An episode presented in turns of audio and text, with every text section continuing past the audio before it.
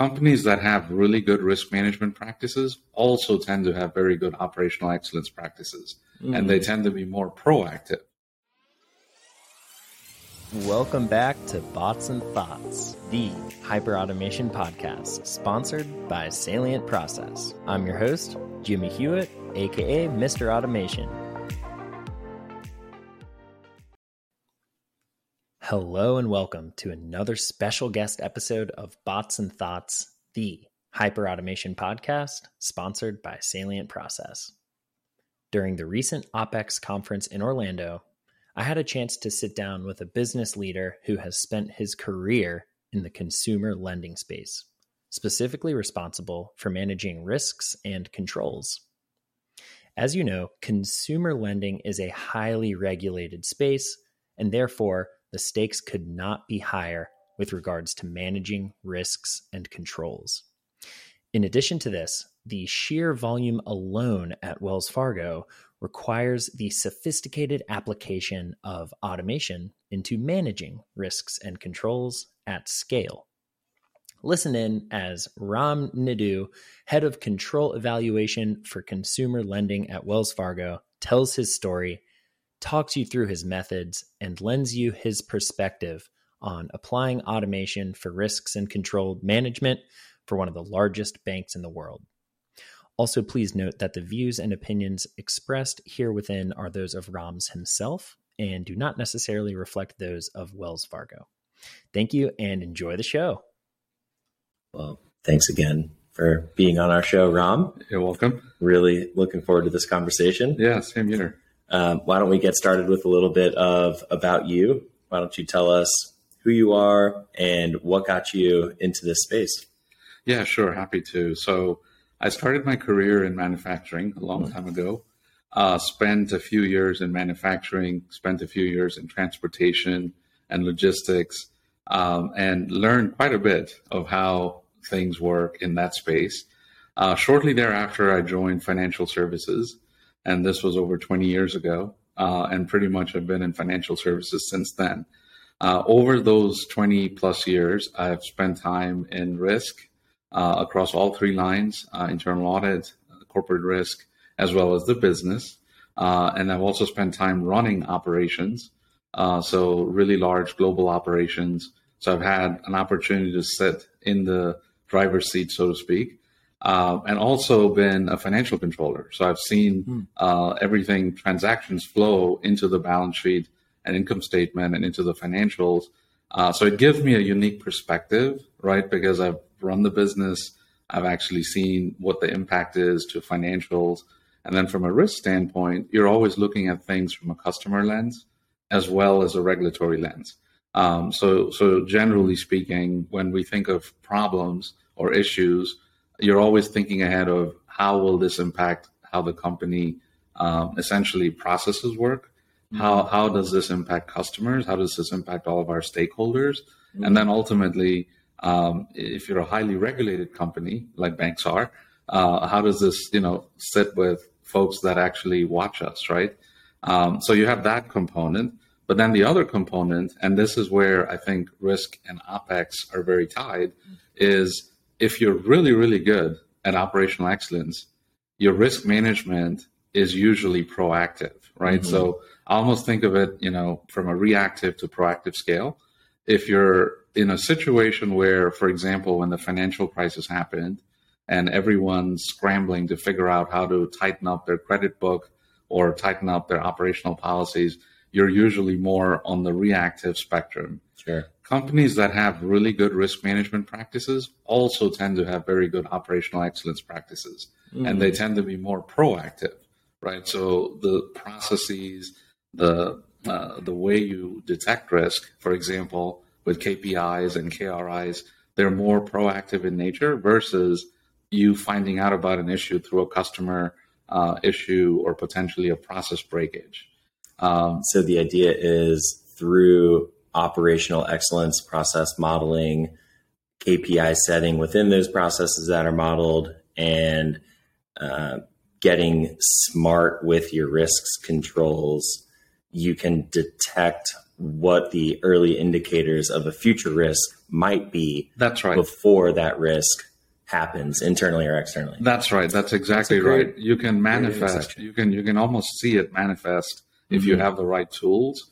And the problem is, you know, organizations are dynamic, right? Nothing's stable, as you know.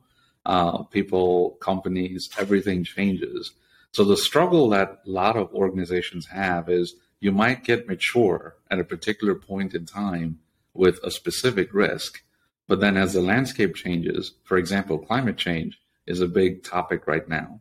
Mhm. Uh, so is corporate responsibility, ESG, right? Mhm. So as the environment changes and as the landscape changes, the risks are also changing, and what you have to manage also changes. But if you have these proactive measures in place and you have really strong operational excellence, I believe that you can generally deal with things much faster than a company that isn't prepared.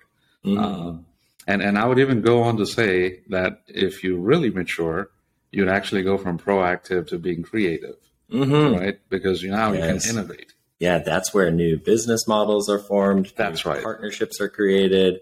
That's where disruption happens. That's exactly right. so it's step one, two, three, reactive, don't want to be there. Uh, the roof has fallen in on your on your home. That's right. Proactive, you're looking for things like that bubble that happens in your ceiling of the drywall That's right. before your roof falls in. That's right. versus disruptive, which is you've installed a new Solar roof. solar with, roof that's know, leak free. skylights, And and you don't yeah, have to worry about even You can see the Milky it. Way at night. Yeah. exactly. How Yeah, how disruptive. that's right. Okay. Excellent. And how about controls? You lead controls for consumer lending at Wells Fargo. How does controls intersect with operational excellence, KPI setting? Um, yeah, what's your how, does controls intersect with this space? Yeah. So, so to be clear, I, I we evaluate controls, right? So, part of the process that we've set up at Wells Fargo is we have process maps that basically define what the risks and controls are, Hmm. and then we go in to evaluate whether the controls are actually working. Uh, so, Hmm. part of the team's responsibility is to identify process gaps as we evaluate those controls and provide that feedback back to the business Hmm. so that they can then implement changes. Um, so it's it's it's basically a testing function, um, but we ultimately the goal is to identify risks before they manifest with a customer impact or process impact. hmm Um, what's an example? I'd love if you could talk us through an example of either a very common control or maybe a maybe a really uncommon control, whichever one comes Yeah. to mind. How do you identify it? Is it the government that tells you you must control this? Is it an internal thing? Is it a, a common sense control? How is it identified? How do you put that control in place? And then how is it um, monitored? Yeah, I'll give you a really simple example, right? So let's say you have a business where you have to send customer statements. Mhm. Um, let's just say you have bank accounts and you're sending customers bank statements, Monthly statements. monthly statements. That's a really simple example, yeah, right? everyone gets those. That's right, and, and you hope everyone Yeah. gets those, Oh, right? yeah, sure. So, so that's where you'd want to control to make sure that you know everyone that's elected to receive one actually does.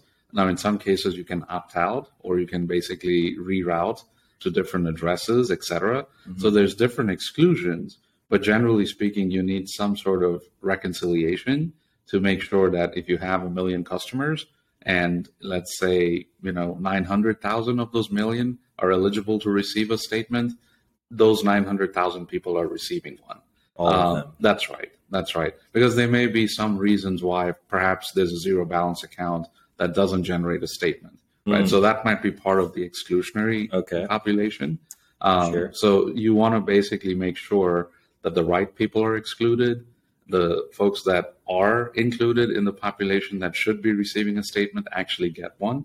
Um, and we're caring for it, mailing for it.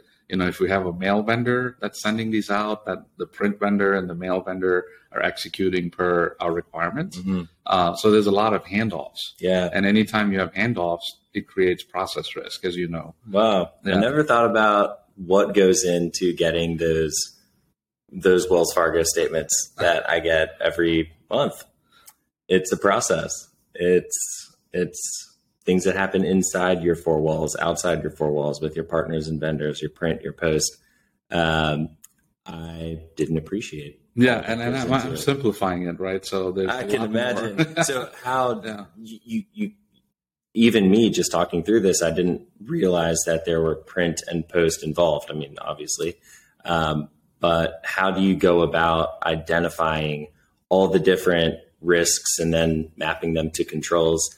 Um, it's something that I assumed just happens on time every time. Well, it's just like what you said earlier, right? We, we literally process map everything out. You want to identify your stakeholders, your customers, your handoffs, your dependencies, and then basically identify where your risks are, mm-hmm. and then ultimately decide whether you have controls in position or if there are gaps where you need to design controls so that you can actually then uh, monitor those controls. A key component of this is one, ensuring you have controls. And then when you do have controls, you want to make sure you're monitoring them yes. periodically. Is it easier to monitor some controls than others? What are some yeah. easy controls to monitor? What are some difficult controls to monitor? Absolutely. Generally speaking, when you have automated controls, uh, a good example would be maybe a system report is run that says I printed 800,000 statements, and you get some sort of a edit file or check edit file. That's an easy control to monitor because mm-hmm. you can, you know, literally just check your email or something every it's day. Very systematized. That's right. It's mm-hmm. very automated. Mm-hmm. And then there are other controls that are highly manual right? And an example of that would be um, did we, for example, um, calculate the right interest rate charges? I'll just give you that as a very Ooh, simple example. Right? Sure. Now, complexity. There. That's a lot of complexity because now you got to look at transactions, you got to look at you know reversals. For example, if there was a refund, you know, like for example, I, I use Amazon Prime quite a bit, mm-hmm. and in any given month, there's probably you know so many transactions that are purchases and then so many transactions that you know potentially are refunds sure. or credits so reconciling all that imagine mm. if you're the issuer of that card of the credit card you're sitting there making sure that all of those um, you know debits and credits tie out and then ultimately uh, if there is interest charges to be calculated it's on the right amount uh, so it's mm. pretty complex and then you want to make sure if someone isn't paying you're aging the account appropriately. Um, so some of those calculations get more complex, and mm-hmm. most of them are automated these days in most companies. Mm-hmm. Um, but you know, in some cases, you still end up having to pick a sample and manually review a sample um, and manually reperform mm-hmm. certain calculations and certain reviews.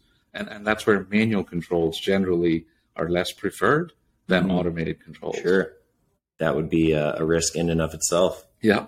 and unfortunately, the truth of the matter is because automation, uh, at least when I say automation, things like RPA, you know, is, is still kind of in infancy and AI, et cetera. Mm-hmm. We're still in the early stages of leveraging those technologies in, in the control space. Mm-hmm. I think you're seeing it in certain spaces, like maybe call centers, where you can do analytics on words that were used um, across the industry. Mm-hmm. However, in general process type of situations, um, we still have a lot of opportunity to automate, data mine, et cetera, mm-hmm. uh, across the industry. Sure. And the technology's gotten really good with things like process mining, as an example. Yeah. Um, let's say you get the system log data from whatever system you're using to calculate your interest um, roll over your balances. I'm sure that's one, maybe many systems.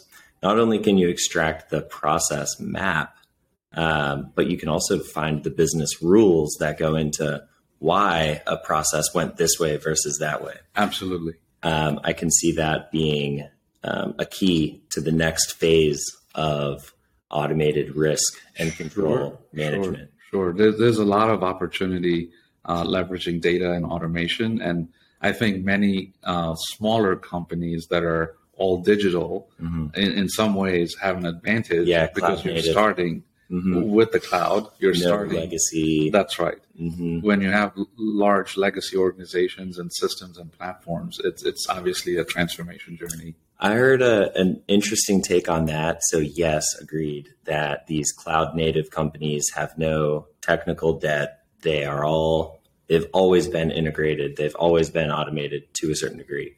However, the legacy industry titans like Wells Fargo, as an example, or Ford, or pick your you know legacy industry titan, Sure. has even more of an advantage once they crack that digital transformation code because of how much data they're sitting on. Absolutely. These five year old cloud native banks don't have 100 years of customer data. yeah. If massaged properly translates to customer insights. Absolutely. Absolutely. And and you have scale, right? So Oh, yeah. a lot of times the newer fintechs are starting out and are still establishing themselves, whereas usually large brands, you know, like you mentioned Ford, uh, a lot easier to roll out something large like electric pickups, Mhm. right? That Mhm. a Rivian, Mhm. that's a smaller company that's electrical, also is not going to be, you know, as Fleet easy to recall. execute. Yeah. Yeah. Although I did see one a couple of days ago and it looked, They look looked cool. really nice. Yeah. Yeah, they look really cool. Uh, let me ask um, about your path to being the leader of controls of consumer lending. Uh, what were some of the big projects or milestones as you reflect back on um, getting started in the space um, that brought you to where you are today? Yeah, I, I think it's a, a difficult question to answer a little because uh, there's really no specific career path, right, to get to this type of role. Hmm. I just think it's the diversity of experiences I've had. Yes. Um, and, and I do think you, you need to have testing, obviously, risk and control experience and testing experience to be in this function Mhm. uh, because we, again, evaluate controls. Um, but most of the time, it's really not about this, the risk and controls. It's about the process. It's about the customer. It's about the businesses. So Mhm. when we support, for example, the consumer lending businesses, an important part of, I think, my role is to understand what the business is trying to accomplish. And then really, Hmm. um, you know, as we go in and understand the process and understand risks and understand controls, I would like to be a partner. And that's the culture that we've built within my team. Mhm. We want to be partners with the business leaders and their Mhm. teams so that we are, again, using that reactive, proactive analogy. We don't want to just be reacting to what is there on paper, but we want to be proactive and actually raise our hands and lead from the front Mhm. and help our partners, you know, actually capture the right risks and controls. There's a lot of goodness in there, Ram. What's the what's the contrast of that? What does being a a non-partner or a cost center to the business look like from from your position? Well, that's easy, right? So a lot Yeah. of times you you hear about people saying, "Oh man, I have another testing function coming in, like audit, for Mhm. example, or or you know independent testing, or even you know like a testing function like ours." And sometimes those, if you're not you know aligned with what I'm saying about creating a proactive culture, Mhm. Sometimes the experience to the customer, whether it's a business leader or a department leader, can feel like you're just coming in to do your work and issue a report. So you end up with findings, uh, but it doesn't feel like you really cared and were interested in helping them. They're not in the context of that team's goals or strategies. That's They're just sterile executing. findings. That's right. You're Mhm. executing, you know, a plan, but you're not necessarily integrated with the business in Mhm. what their objectives are. I bet that's where the majority of controls controllers might find themselves unless they've adopted this operational excellence proactive posture. Um, let's think, let's talk through a metaphor, if I may. Yeah. Um, sculpting, sculpture. Let's talk about wooden sculptures. You've Sure. got a tree trunk, it's six feet tall, and you want to turn it into a nice, beautiful grizzly bear to put in your mountain home front entrance. Sure. All right. Um, and you're starting from just a raw piece of wood. right? That's where the state of risks and controls is today for a large bank. Uh, the first thing you do is plan your cuts. Next, you might, and I've never sculpted before, but yeah. next you might execute these big chunks, you know, carve the shoulders out, you know, these big chunks, carve the arms out. You're not doing much in detail at all, but it's the big, broad brushstrokes. Sure. So you've got, you know, w- what resembles not a bear. This does not resemble a bear yet, but you're, yeah, you're starting. You're starting. Yeah. Plan or step three is you get maybe a smaller hatchet and you start to get a little bit more granular. Step four is you, you get even more and more granular until the the the sandpaper comes out and then the, the the lacquer comes out and now it's shiny. You've got a, beautiful coated treated bear, um, maybe in six or seven steps. Um, what does that process look like for someone coming in to lead controls for consumer lending? Um, and it, you've got this blank canvas, if you will. Yeah, that's a great question. I've never thought about that analogy, but I'll try to. sure. I'll try to, I guess, uh, relate and tie to it. And right? the last kind of piece is this: yeah. this bear is that disruptive, innovative business model. Okay, got it. So now that that that's going to be a stretch, but I'll I'll tell sure, you. But that too. I'll tell you kind of how I, I, I tie it to control testing. Mm-hmm. So um, at the highest level, when we go into any business area or process, the first thing we're trying to do is understand what is the objective and scope, right, of that Great. process. Set the north star. Yeah, what is the north star? Mm-hmm that business objective then drives our control objectives, right? Mm. So we're usually then saying, okay, so what are all the things that can go wrong in trying to achieve that business objective? And then what are all the things that we should possibly be looking for to see if management has routines to actually monitor against those risks? Mm-hmm. So uh, let's just use an example again of uh, perhaps, you know, a vendor that is uh, answering calls on behalf of your company. Sure. Right. So that's a simple example. A lot of companies outsource their call centers mm-hmm. to to a vendor. Uh, there are lots of things that can go wrong. Right. Like for example, you may be getting calls that you the company isn't even aware of. You might be getting complaints that somehow don't route to you because maybe the vendor doesn't want those complaints, you know, the visibility of those complaints to come to you. Mm-hmm. Um, maybe you, it's about them. Yeah, maybe it's about them, right? You could also have situations where uh, maybe there are things that happen with the technology that those experiences are, you know, three steps away from you. So you're not able to really on a daily basis understand some of those hiccups. For example, mm-hmm. maybe the IVR doesn't route calls. Mm. Uh, you know, I'm sure all, all of us have been in situations where we're in this really lengthy IVR and yeah, it says press eight and go here and and then it hangs up on you and you're like, yep. what happened? Yeah. Right. And how many times are they customers how many times are folks going to call? Right. So I just think the the first thing when you're creating a test is really to understand what are all the things that can go wrong in this objective. So if the objective here is to provide good customer service through this third party vendor, when you're going in to evaluate risk and controls, you're really looking to see what are all the things that can go wrong, and then how should management be monitoring that process so that we're proactive in detecting issues so that we can fix the process. Mm-hmm. Um, so, using the analogy of the bear, I, I would say that's kind of the brushstrokes, the wide brushstrokes, right? You're thinking of reputation risk, you're thinking mm-hmm. of uh, customer impact, you're mm-hmm. thinking of, you know, um, what are downstream and upstream impacts? Like, for example, what if it's a loan application that's being taken by customer service?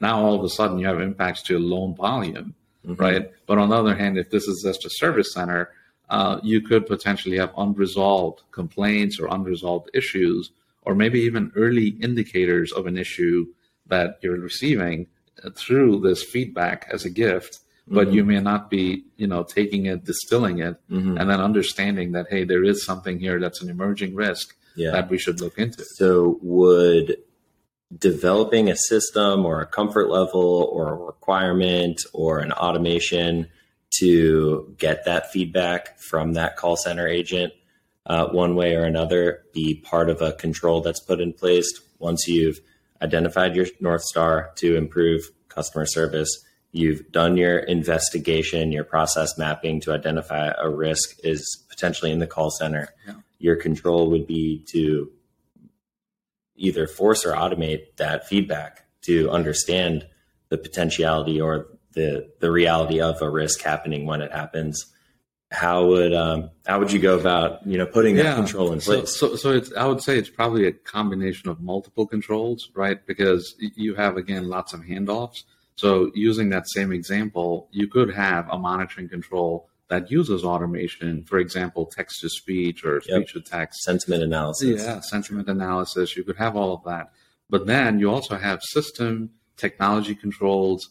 You know, perhaps they're documenting their notes in some you know local system that yep. the vendor is using yep. how do you then translate that into whatever application that the company is using uh-huh. uh, etc and then how do you also um, distill those insights into meaningful data that the process owner can then use to actually improve their process hmm. so okay it's, it's, it's usually a combination of controls yeah sure okay um, I think we've got the bear, what resembles a bear, and we're thinking about grabbing the sandpaper, maybe the lacquer is coming up That's because right. we've got the goal, the strategy, yep. improve customer service. We've done the process mapping to understand potential risks. We've put a control in place. We've got uh, sentiment analysis, uh, picking up on when angry customers happen. We've got transcriptions from speech to text uh, with some AI giving whoever owns customer service or that control um, a report of you know some some some negative feedback if and as it comes in.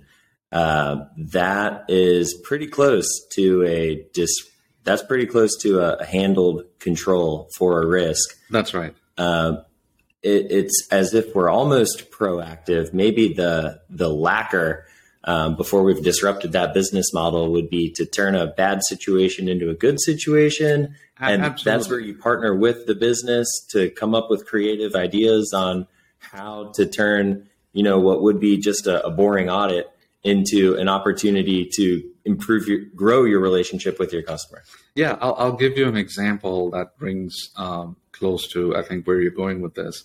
Uh, many years ago, I ran operations uh, in a prior role in a different company, and we had a center, uh, basically a call center that would take calls uh, for folks calling in with hardships, right? Like they would call in and basically request some sort of um, delayed payment, mm-hmm. uh, or in some cases, you know, we would put them on programs and they would be on a payment plan. Mm-hmm. But then many times you'd have these uh, customers asking for additional help.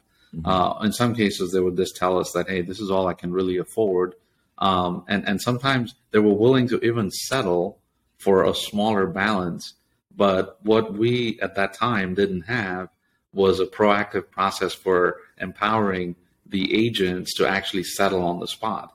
Oh, so wow. what I found when I did some analysis is we had this, um, I almost call it kicking the can down the line, right? We would put folks on plans and try to help them to get back to a normal payment situation. But there was a segment of customers that really struggled. And most often, the outcomes for the customer and for the company were not that positive, right? Like yeah. you would end up putting them in plans for so many years, oh, sure. and then they would basically become delinquent. You charge off the account, and then now you're actually sending it to some sort of agency and and it's just a really long process for the customer as well as for the company.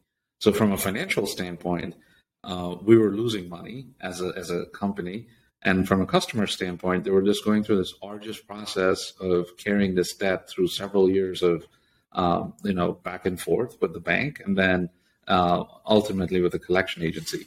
Mm-hmm. So we came up with a new process where we said, why don't we just you know at certain thresholds, and we created kind of a box mm-hmm. so that folks were being consistent. We said, why don't we just offer a settlement up front, right? Rather than go through this elongated process with a really long tail. This way, you're giving the customer some options.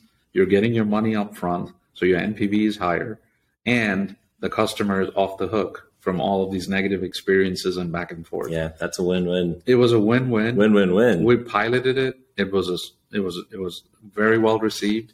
Uh, now, clearly, it's it's not the ideal option. We want our customers to do well, right? But but again, this is a little step in also helping them get relief. But Yeah. at the same time, you as a company are not you know having this really long tail of going back and forth with Sure. customers. I would say that solution is a beautiful carved out there. That's right. on your on the front stoop of your mountain home, and you could not have developed that if you didn't have a strategy to improve your customer experience. That's you right. understood the process.